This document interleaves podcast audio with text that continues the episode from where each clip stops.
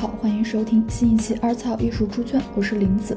今天我们的话题是最近很热门的 AIGC 人工智能生产内容。因为从去年年底 ChatGPT 3.5发布，一夜之间 AI 热再度回归，再到上个月发布的 ChatGPT 4.0和最近 AIGC 的相关应用的出现，这些看似无所不能的 AI 应用，让我们不禁好奇：从办公室工作到富有创意的设计行业，他们是否真的能取代我们的工作呢？所以今天呢，我们就想聊一聊 AIGC。嘉宾是我们的老朋友王思佳，之前他来过我们的节目，讲他当时的一个有趣的项目 AI 面试机器人。在这期节目中呢，思佳将与我们探讨这些 AI 应用对他所在行业所带来的机会与挑战，以及引发的一些思考。欢迎思佳来给我们节目听众朋友们打个招呼，并再来简单的介绍一下自己吧。Hello，大家好，我是王思佳。我现在是生活在纽约，我自己会做一些新媒体艺术、一些互动的体验，还有影像作品等等。然后我现在是在纽约大学的 Interactive Media Arts 部门教书这样子。然后很高兴又一次到这个节目来和林子聊天。那思佳最近在忙点什么？就是除了教书之外，自己有最近在做一些有意思的项目嘛？然后。不知道你对 AIGC 有什么样的一些接触，或者有什么样的一些感受？我们可以先从这个话题来聊一聊。好呀，我我现在有有在做自己的东西，我现在在做一个驻地项目，但就是在纽约市内啦，在只是在时代广场附近有一个驻地项目。嗯，对，然后我在做一个呃装置作品，到时候邀请林子过来玩。然后。当然我在教书，然后这学期很有意思的是，我教的一个课就是关于做 Chatbot 的对话型机器人。嗯，对对。我们在这个课上也经常会聊 ChatGPT 啊，还有别的一些可以产出内容的人工智能等等。然后包括我们会在聊这个里面的一些涉及的，呃，道德的问题啦，著作权的问题啦。嗯，作为艺术家怎么面对这个东西啦？还有包括作为老师还有学生，这里面是不是存在什么作弊的问题啦？就今每天几乎都在聊这些东西。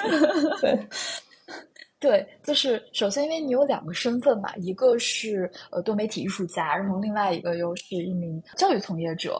那么其实作为多媒体艺术家，你觉得像 AI 技术，包括像这种 AI GC 技术，它会不会？威胁到，比如说你们的一些创意的这样的一些工作。嗯，我觉得作为呃作为我自己的艺术家身份来说，我其实不是觉得特别受到威胁。嗯，因为我一直以来都是在做关于科技方面的，就是我的我的作品是一直都有结合编程啊这些东西。然后出来一个新的工具，我就只是在想我要怎么去用它。但是，我觉得整体来说，它是存在一定的危机的。但是如果看历史上，就每当有新的技术出来，每一次有新的技术出来，艺术家都会陷入某一种存在主义危机当中。就比如说，当摄影出来的时候，画画的人也觉得很恐慌啊，因为长期以来去描写。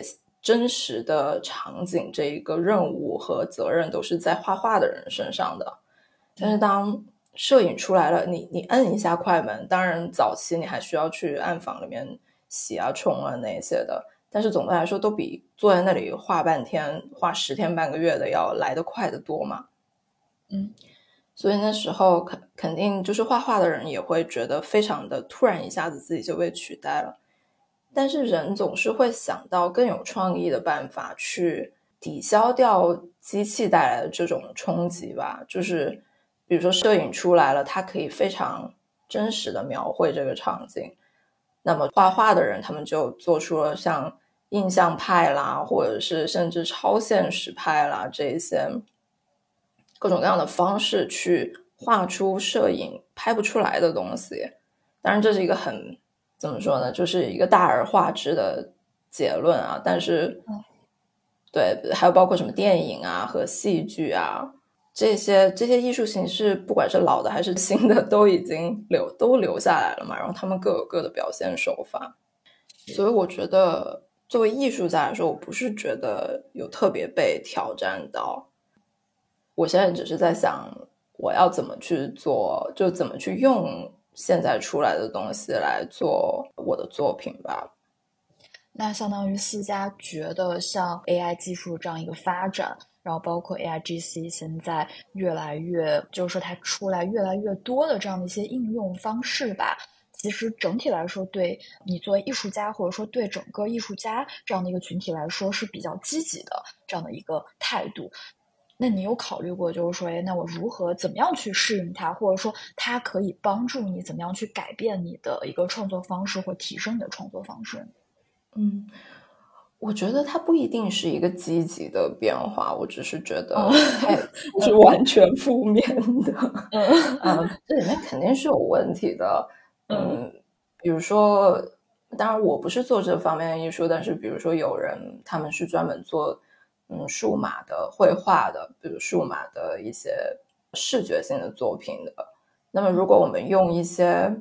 模型来生成一些画面的时候，这个著作权在谁呢？就这里面是有一些不能说它是积极或者消极，就是说是有一些问题是需要去解决，需要一些新的规章制度去跟上的，不然就会形成一些混乱的事情吧。我觉得，嗯嗯，当然也也有，就是还有一一些问题啊，就比如说现在出来的像 ChatGPT。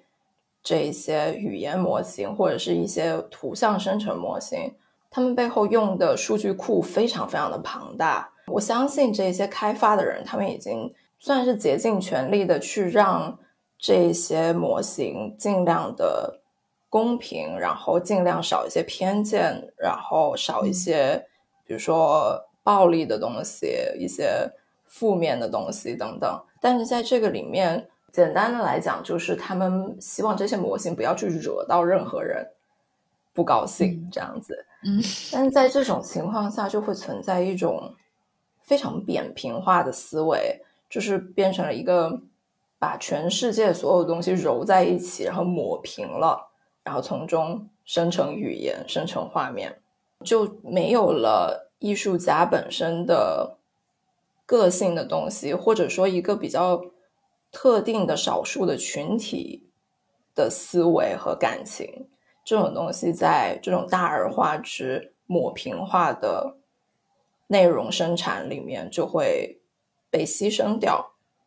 还有就是，比如说，如果我是一个作家，好了，我拿 ChatGPT 来写故事，然后出来的东西就不可避免，它是一个怎么说，就是一个很。用中庸这个词对吗？我觉得可能类似吧。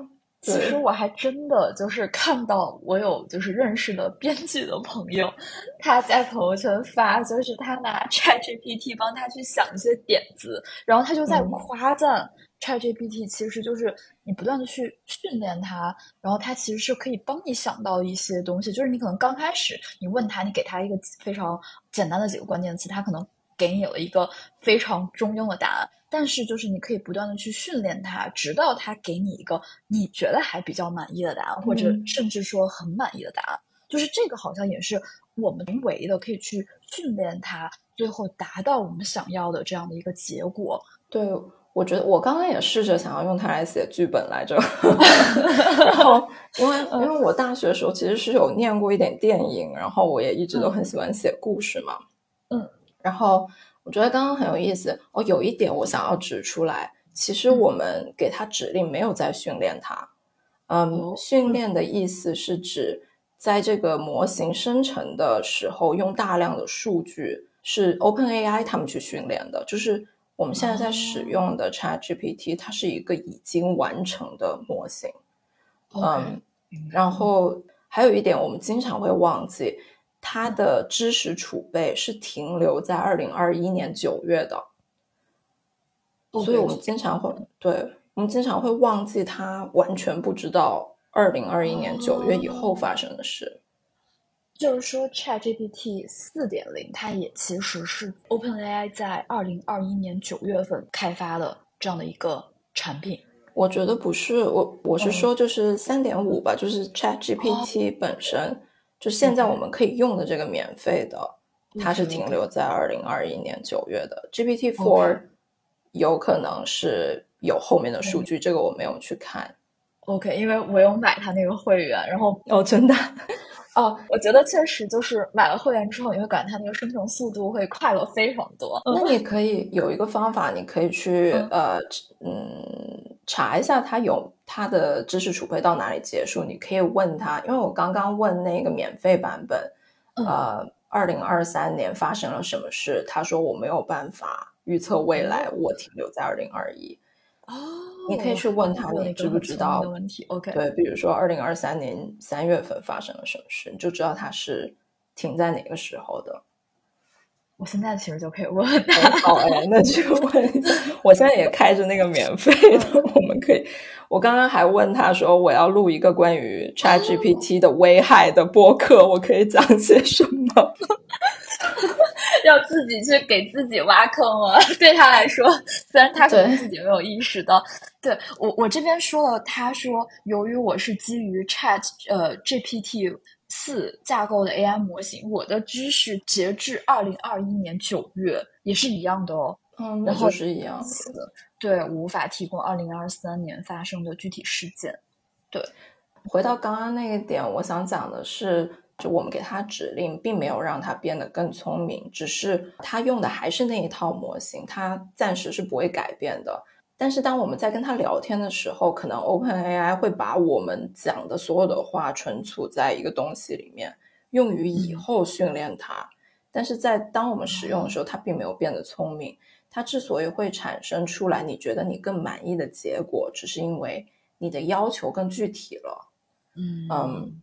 就比如说，刚刚我呃试图让他帮我写一个剧本，然后他就写了一个故事，是有一个男的艺术家还是什么的，坐在公园长椅上面，他正在哀叹自己怀才不遇之类的，然后有一个女生走了过来跟他搭话，然后鼓励了他，然后就这样一个短的故事，然后我就说，你可不可以把它写的更讽刺一点？OK。然后他也没有真的把它变讽刺，他就把那个男生讲的话变得很阴阳怪气，蛮好笑。嗯，有点。但是我又问他，你可不可以让这个故事的结尾是一个谋杀？他就拒绝我了。这不是因为他没有这个能力，是因为 OpenAI 放了一些非常简单的，算是安全网样的东西在这一个技术上面，让它不要产生一些暴力血腥的内容。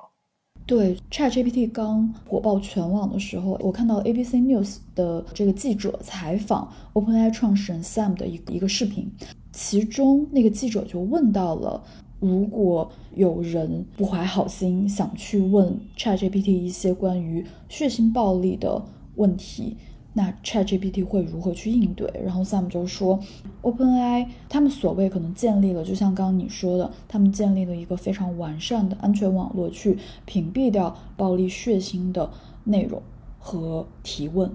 嗯，对，所以我觉得他们是有一定的这方面的努力的，但是我觉得这只是一个很表面的问题。嗯，还会还会有一些比较深层的。问题是挺难解决的，我相信他们自己也知道。但是，嗯，呃，比如我们就就要讲这么糟糕的事了嘛？嗯嗯，对，我觉得呃，比如说，就像说工作被替代这个事情，不是只是说说而已的，就是是真的，我觉得非常容易被替代的。虽然就是，嗯。又又是看到历史上来说的话，前几次工业革命每一次都会就是去掉很多工作嘛，就机器就会替代很多工作，但是也会产生很多新的工作嘛。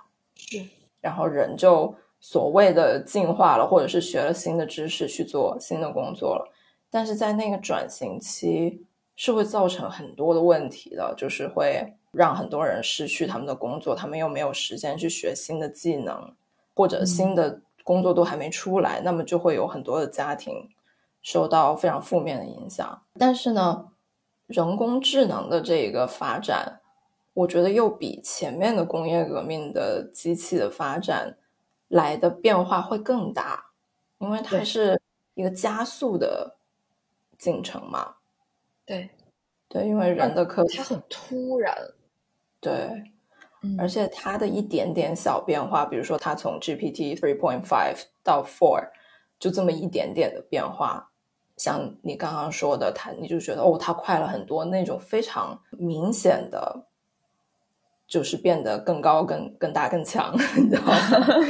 这种东西就会，如果而且它被运用的话，它可以被运用到社会的方方面面。它突然一下升级，就会突然一个很大的改变。可能以前我们还需要老师，突然之间它变成 GPT 七，我们就不要老师了之类的，对吧？这个好像有点 夸张了，因为我感觉老师还是蛮重要，因为老师需要跟学生交流，就他就是我觉得可能在线的老师，比如说啊，我们去网上，比如说看那个 Coursera 啊，或者就就他有那种直接的网上课程，那这种就是这种所谓的已经提前录好这种录播课的话。这些我觉得是完全可以被替代的，对，或者说就是一些很基础的课程。那我觉得可能一个 AI 的老师，他也可以很生动，你可以把它选成各式各样的，你可以把它选成一个你喜欢的样子的人，然后他在你面前，不用总看着我了，是吧？不是 不是，就是说就是说他可以 DIY 这个老师的外形，然后完了之后，你还可以让他变声，然后他但他可以讲出就是你需要听的知识，就它可以变得很多元。我可能觉得说 AI 是容易实现的，但是一旦就是像你作为老师，一个学生，比如我作为学生，我需要跟老师问问题，那我觉得这个 AI 老师他不一定能答出来，可能我想问的这个问题的答案吧，就是我我感觉吧，就是会有这样的一些问题所在。对，嗯，对我不是说，我当然是比较夸张的说这个事啊，我不是说老师这个职业整个都会被抹杀，但是很多老师会失业的哟。就是比如说以前一个学校里面，假设需要一百个老师，现在我们只需要二十个专门来跟学生聊天，对吧？不是说现在，我就说可能他发展的更厉害了之后，那那八十个老师干嘛呢？对吧？就是如果这个变化非常的突然。而政策又没有跟上，没有一些保障的措施没有跟上的时候，会形成一定社会的混乱的。我觉得，就是，嗯，因为虽然你看前面的工业革命的时候，也形成了短暂的混乱，才达到了新的秩序。我是觉得，而我们人本身跟一百年前的人是差不多的人，就我们是一样的肉体。一样的生物构造，嗯，呃，建成的人，那么我们去适应东西的那个速度，其实也是差不多的。就是当然，你可以说我们从小就学习了一些电脑的东西，我们是比较不一样的。但是总的来说，我们人的那一个能力大概就到那里为止了。那如果对，所以当我们要去又细去适应一个发展的更快，然后。那种增长的速度非常非常的猛烈的东西的时候，我们可能需要的时间是更长的。那么在这个时间当中要怎么办？这个社会的架构要怎么去适应这样一个非常强大的东西出现了之后改变掉的东西？我觉得这是一个挺大的问题。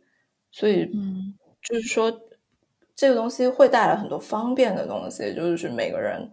去做自己的小的事情，我可以问他一些，给我一些想法，我要做什么样的作品，或者说我要写什么样的故事，这些东西是感觉起来很方便又很好玩的。当我们越来越依赖它的时候，就变得更加难去思考它本身就存在的一些隐患吧。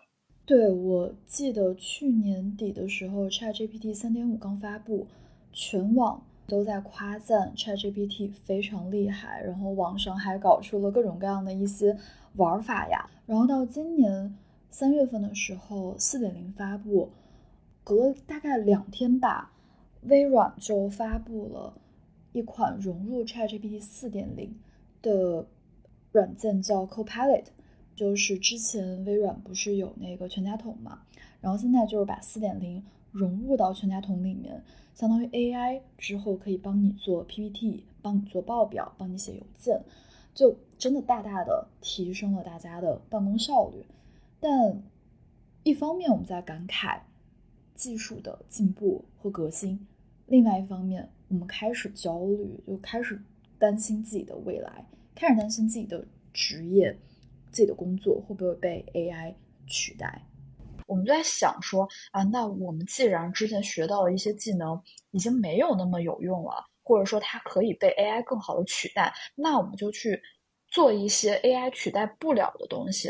那 AI 取代不了的东西就两个方面，一个是创意型的，就刚刚就是像思佳你现在做的这样的一个呃其中的一个职业，就是艺术家的这个职业。但是刚刚我们也说到了 AI，它现在像 AI GC 出来之后，它确实也会替代一部分的创意行业的工作。对，但是它最核心的那个创意思维，我觉得可能艺术家本身自己的一个特点呀，自己的一个风格呀，我觉得这个 AI 可能还是比较难替代的。就这个，我们可以等一下再听思佳你的一个观点。然后下来的第二个方向就是与人打交道。其实刚刚我们前面也说到，就刚刚思佳你也说到，说啊，那一百个之前一百个老师开八十个，留二十个，以后只跟学生交流。那嗯对，那我想当到二十个，你可以的，你可以的。对，所以就是，所以就是，哎，与人打交道这样的一个工作也很重要。就是这块儿你怎么看？还有就是。刚刚我们前面再拉回前面就问的那个问题啊，就是你会觉得那 Chat GPT 或者说像 AI GC 就 AI 的这样的一个技术，它会如何去改变艺术家的一种创作方式？嗯，对，嗯，这这个东西就是社会资源或者是社会架构的一种重新分配嘛，就是像你刚刚说的一些职业变得更重要了，另外一些职业变得好像。没那么厉害了，因为现在码农是非常厉害的嘛，对不对？就是写会写代码是一个很好的生存技能，然后到处都找得到工作。如果这个东西可以很好的被 AI 替代的话，那么所有的编程的人他们就得自己再想办法了，可能他们的工作就变成他们怎么去训练更好的 AI 系统，或者说更特别的 AI 系统。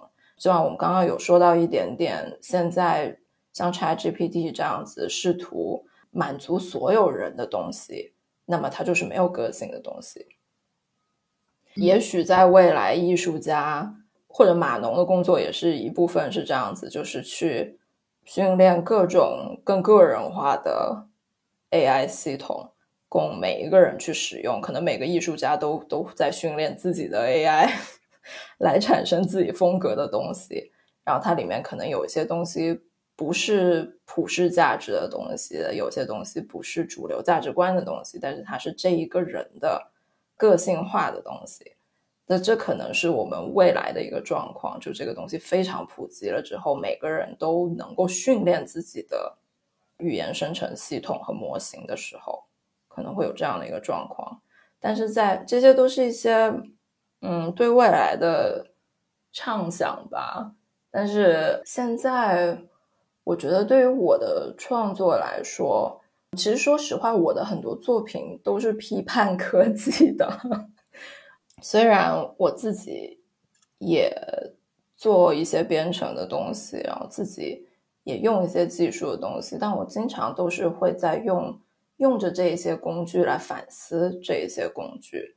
所以对我来说，我现在就是想要更多的去弄清楚，比如说像 Chat GPT 它的语言模型，它是怎么训练出来的，然后我可以用它做点什么。然后除了跟它聊天、给它指令之外，OpenAI 它有提供给人 API 使用，那我可以拿它做点什么，做一些更能够 customize 的，就个体化的。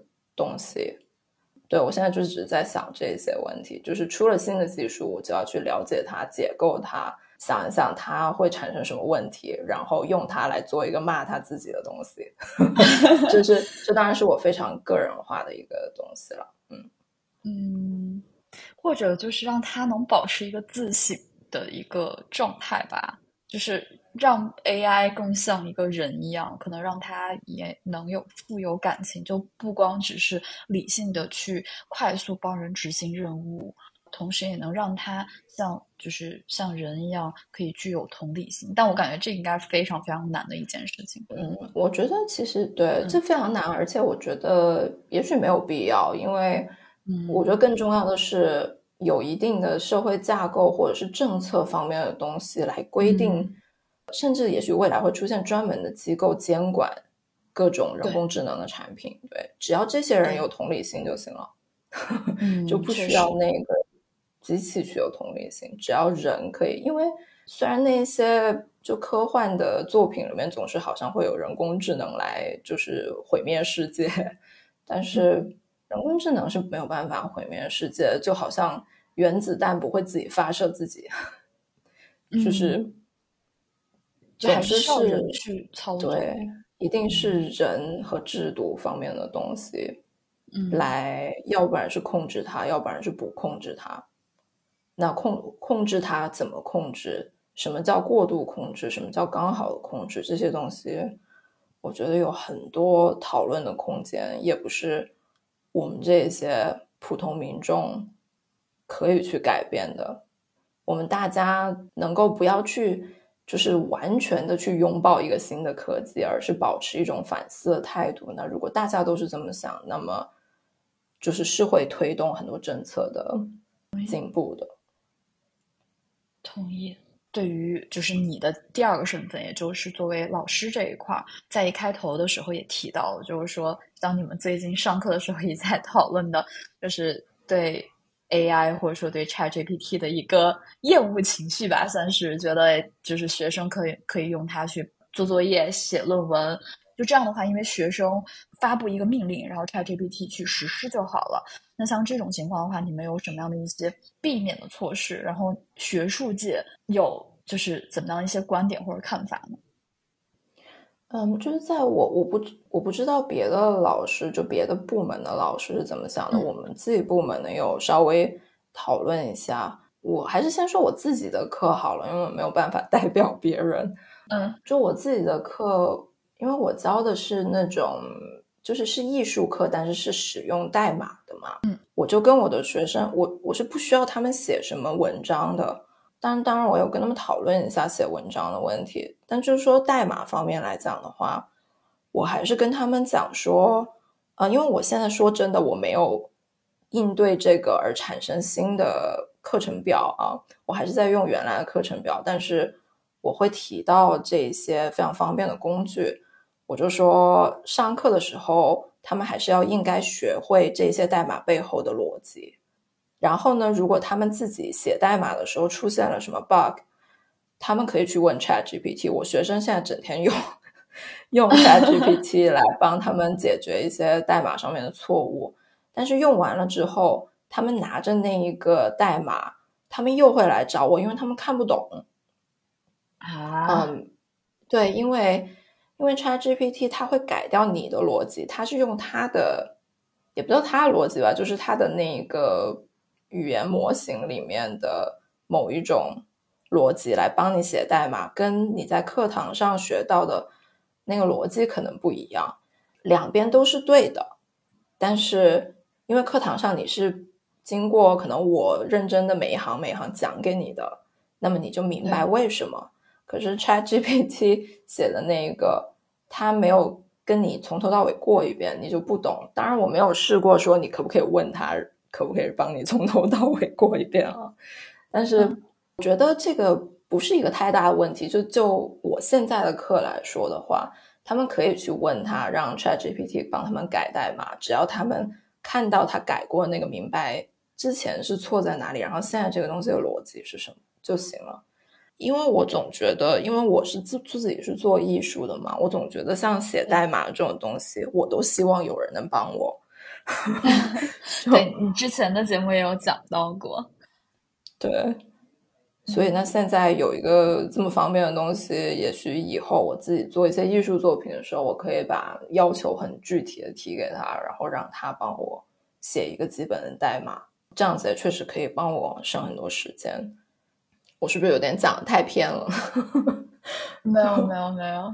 回到 对你刚刚说的是就是作弊的问题是吗？还有就是。也也不能算是说作弊，就是说，嗯，比如说对于教育行业，或者说对于学校的一些挑战吧。就比如说，呃，你如果一个学生他用了 ChatGPT 去写这个作业，或者他写一篇 paper，然后发给老师，那老师首先第一步就是老师其实也没有办法去判断你这个文章到底是你写的，就是到底是学生写的还是 AI 写的。然后其次的话就是说，那。很可能就是老师收到一篇文章，或者是收到很多篇文章，都是那种很完美的文章。因为 ChatGPT 它呃整体来说精确度是很高的，而它用词也是非常高级的。那其实对于老师来说，改作业可能变一件更容易的事情，但是同时也是件很难的事情，因为你不知道这到底是人写的还是机器写的写的。我觉得到最后，教育的方式和内容是肯定要改革的。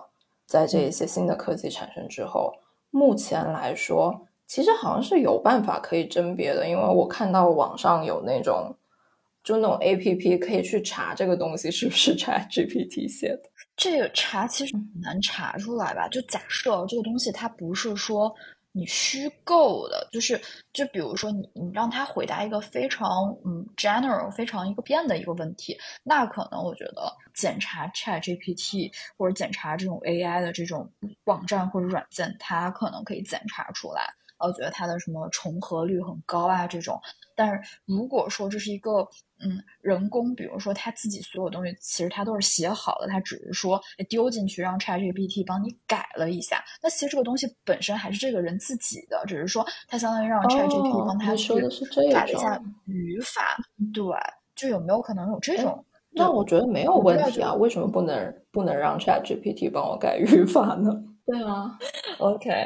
嗯，包括我们甚至是 ChatGPT 之前不是就已经有很多那种帮你改语法的插件了吗？就是哦，OK，或者甚至现在在 Google 就在 Gmail 里面，它都会帮你写好你接下来有可能会讲的话。对对对对对，确实，嗯，这对，嗯，我觉得改语法没有问题了，嗯，这已经算很好了。学生还起码去读了那个东西，然后自己写了，然后只是让。很多学生是直接把那个，比如说，呃，老师要求他们读一篇什么文章，然后写一个读后感，然后直接就跟 Chat GPT 讲说，呃，你帮我写一个这个文章的读后感。嗯，但是你你觉得，刚刚前面你提到，就是说教育会进行一个改革，那像你们现在，比如说已经受到了呃 Chat GPT 或者 AI GC 的这样的一些冲击，你们。就已经有开始在讨论，就是说学校像纽约大学，怎么样去避免就学生少用，或者说就是呃使用的话，就是要如何去应对这样的一个工具的出现呢？就你们现在应该已经开始有在去探讨了吧？我们有讲一点点，但说实话没有讲的特别多，因为这东西这个事情发生的太快了，就像我刚刚说的，嗯嗯。就是这些科技出来的太快了，然后他们被他们变得非常的红，也是很快很瞬间的事情，都是在这学期发生的嘛。嗯，我们有讨论一点，但是你看，但是人是适应，人是适应力很强，但是人是需要时间的。这种学校这种大的机构更需要时间，所以我们有稍微讲一下，有一些我只能说有一些老师是怎么做的。就举例子好了，我要求学生读某一篇文章，然后形成一个自己的观点，然后写下来。然后他没有读，他去找 Chat GPT 生成了一个观点，然后交给我。嗯，然后有一些老师的做法就是，你要交这篇文章，但是我们也会课堂上讨论，你要现场说你的观点是什么。当然，你也可以就真的很懒，就是去背一下 Chat GPT 写了什么就说出来。但是，因我们要看这个教育的目的是什么，就这个教育的目的是要求他是他一定要写一个三百字的文章呢，还是说我们希望他真的去读了这篇文章，了解了里面讲了什么，然后进行了思考，对吧？如果这个是目的的话，那么通过一种同学之间和同学和老师之间的讨论，那么也可以在这个当中进行思考，也可以知道他有没有去看，有没有去想这个问题。所以我觉得，就是明白你做每一件在教育当中，你做每一件事情的目的到底是什么。你追求的不是我这堂课产生了三百篇文章，而是这个人有没有学到某一些东西，或者说有没有对某一些问题进行讨论和思考吧。对。新的工具可以让我们提升效率，其实是一件好的事情。但是如何去使用它，让自己变得更好，其实才是最关键的一个点。嗯，对的，就好像假如说很久以后啊，社会各种资源架构、政策都已经到位了，那么我们真的是不需要自己去写代码，或者说不需要逐行逐字的写，我们真的是不需要去做很多东西，然后我们把时间都花在。去享受大自然，去想一些天马行空的东西，去制作更多符合自己理想的人工智能。呃，把时间都花在这些上面，我觉得也去去吃、去喝、去睡觉，对吧？都也挺好的。但是就是在这个当中，在达到那一个稳定社会形态之前，会产生大量的问题。在这个当中，我觉得。现在的状况是，科技发展的比别的方面都快，比政策快，然后比各种经济方面的应对政策也要快，比人的学习能力要快。所以，我是觉得它可以慢一点啊。对，就，嗯，不，前两天有一个机构叫 Future of Life，不是出了一个信吗？Elon Musk。不是也签了那个信嘛？就是要求 Open AI 暂停半年研发新的语言模型。嗯，我觉得这个信大家感兴趣可以去看一下，它里面有提一些诉求，他们的原因。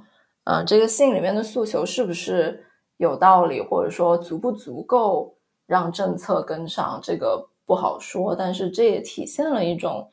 人对技术的控制吧，因为其实科技，当然就从长远来说，你不会，你不能阻止科技的发展，呃，而且科技的发展总的来说是提升生活质量的，但是也不是所有科技能做到的事情，我们就要马上去做，对吧？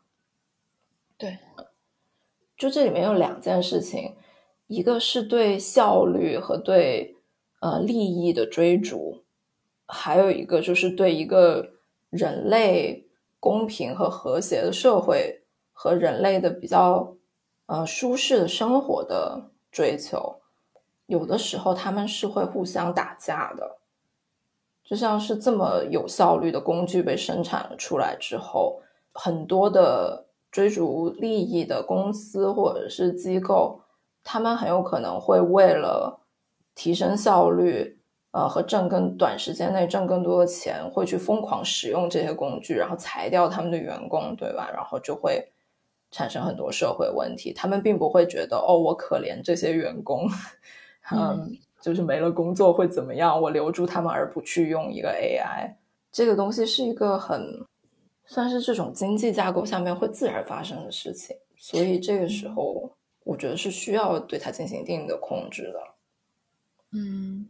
但这样感觉也像是某种程度会觉得人有时候好像比机器还会冷酷。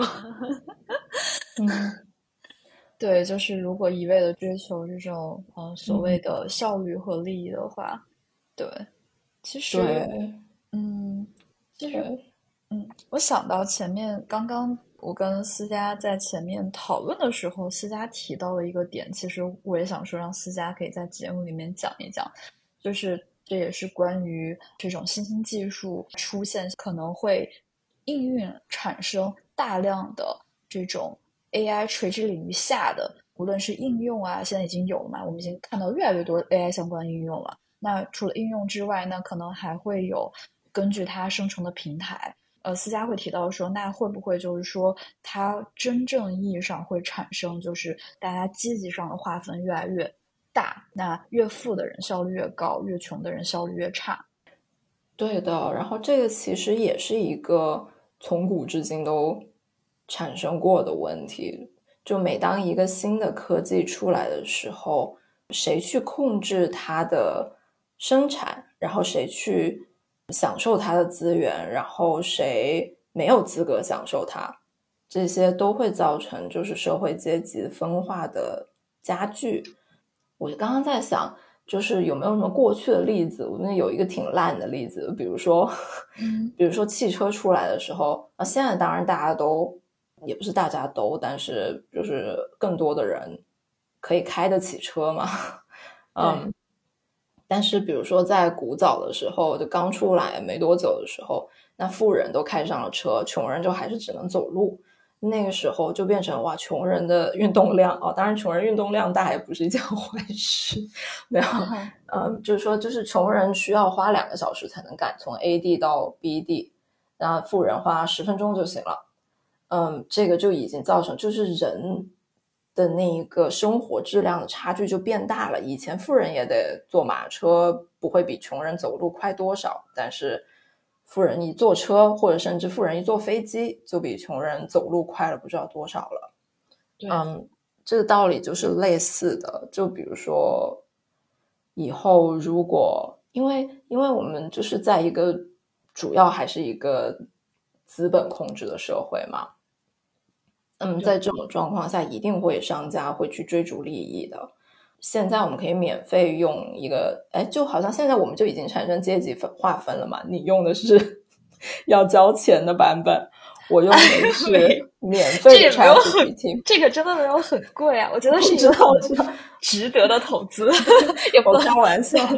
嗯，对。但假如说以后有更大的差别的时候，就是真的到了有些人付得起，有些人付不起的那一种状况。那么你可以生成代码的速度比我快，哪怕就只有十倍好了。那你就是一个对这个社会更有用的人。当然，处在金字塔顶端的人，他们也不用去生成 代码啊，但是就是说，他们可以就花更多的钱，使用更好的 AI 模型去帮自己做更多的事情。相比之下，穷人就会忙着自己去做那些。富人都已经用 AI 替代的事情，就变成他们又没有时间又没有钱，然后没有钱就更没有时间去学习新的东西，就越来越穷。然后有资源的人就越来越有资源，嗯，就会分化越来越大，这样子。好，那我们到今天的最后一个问题了。那我们来讲点开心点、乐观点的。假设之后 AI 技术彻底普及了。就是整个我们的社会变得效率非常高，然后人的生活变得更加的便利，就可能像黑镜的这个黑镜描述的世界一样。黑镜乐观吗？黑镜黑镜是一个很悲观的剧，但是我也。就是我们我们想一个我们想一个乐观的场景。那你觉得就是说 AI 技术在普及之后，它会对人类生活产生怎么样的一个变化？就是我们以一个乐观向的乐观向的乐观向的。我惨了，我想讲的不是很乐观。那那你来讲一讲，那不要跟黑镜太像就行。对，哎，也不是说，也不是特别糟糕吧。我只是在想啊，就是，嗯，科技的发展已经让我们人越来越懒了嘛。对，就比如说，光是拿着那一个智能手机，就已经让我们不想出门了，或者不想跟人讲话了。当然，我们还是在出门，还是在跟人讲话。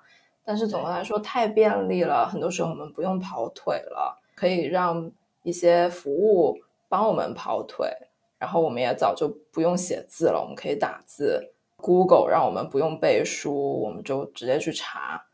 那如果像 ChatGPT 这么厉害的东西普及了，当然现在其实已经有一点普及了，就是当它已经更加成熟，然后被用在各个领域了之后，我们不用学习写代码。不用学算术哦，当然早就不用学算术了。就是说，但但现在连那种可能微积分都不用学了，就是我也不用自己读书，不用自己写文章，我们越来越依赖这些科技，就帮我们做所有的事情。我们到底是会变聪明，还是会变笨呢？我 在想这个问题。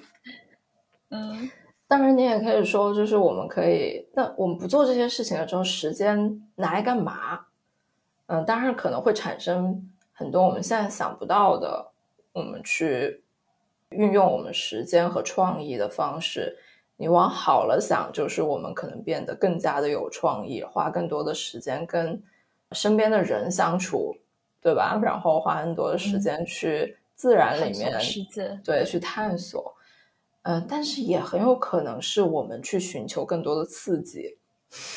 嗯，这个就是负向吧。我觉得就是，如果正向来说的话，就是我们可以花更多的时间去思考，我们可以对这个社会做什么正向的价值输出呀，或者可以做什么正正向的一些事情和。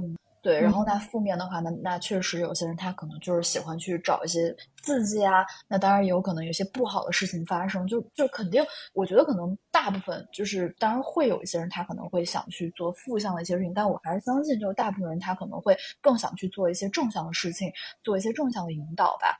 对，就我们当然 希望我们节目传达出来都是一个很正向的一个价值观，就是说一定还是鼓励大家去做一些对社会更加积极的事情。然后包括我觉得刚刚前面我们提到就是 AI 技术，那在它提升效率之后，我们有更多的时间，我们可以去追求一些正向精神层面上追求。这个的话就是说我们不再，当然希望不再被物质所困惑。对，这时候就可以去追求这个艺术啊，追求正向的一些精神追求了。对。对，说不定以后大家都是艺术家，然后最受欢迎的学科就是哲学 和艺术。